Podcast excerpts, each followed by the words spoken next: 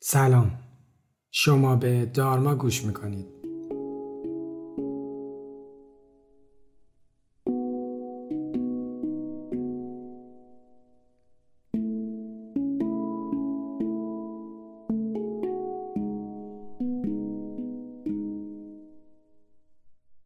من علی دلشاد هستم و این پادکست رو با کمک تیم دارما براتون تهیه می‌کنم.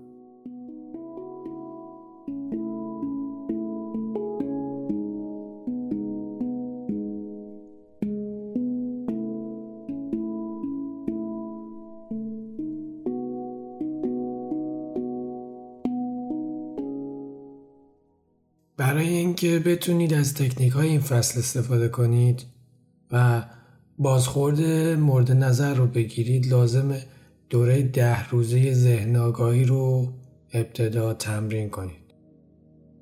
حداقل دو ساعت قبل از خواب نور محیط رو به حداقل برسونید و نور زررنگ و کم نور یا شم برای روشن کردن خونتون استفاده کنید.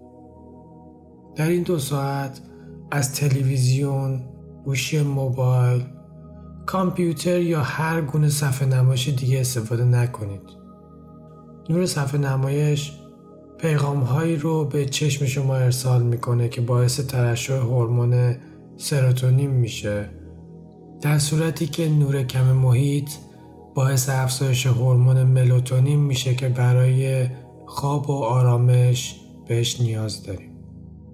همچنین پرسه زدن در شبکه های اجتماعی و خوندن اخبار رو هر چقدر کم کنید نه تنها چیزی رو از دست نمی‌دید بلکه به آرامش خودتون کمک کردید. در آخر توصیه میشه نوشیدنی های کافئین دار مثل قهوه و چای رو ترجیحاً فقط در طول روز استفاده کنید. امیدوارم در این دوره بتونید خواب دلچسب و راحتی رو تجربه کنید. از اینکه با دارما همراه هستید از شما سپاس گذارم.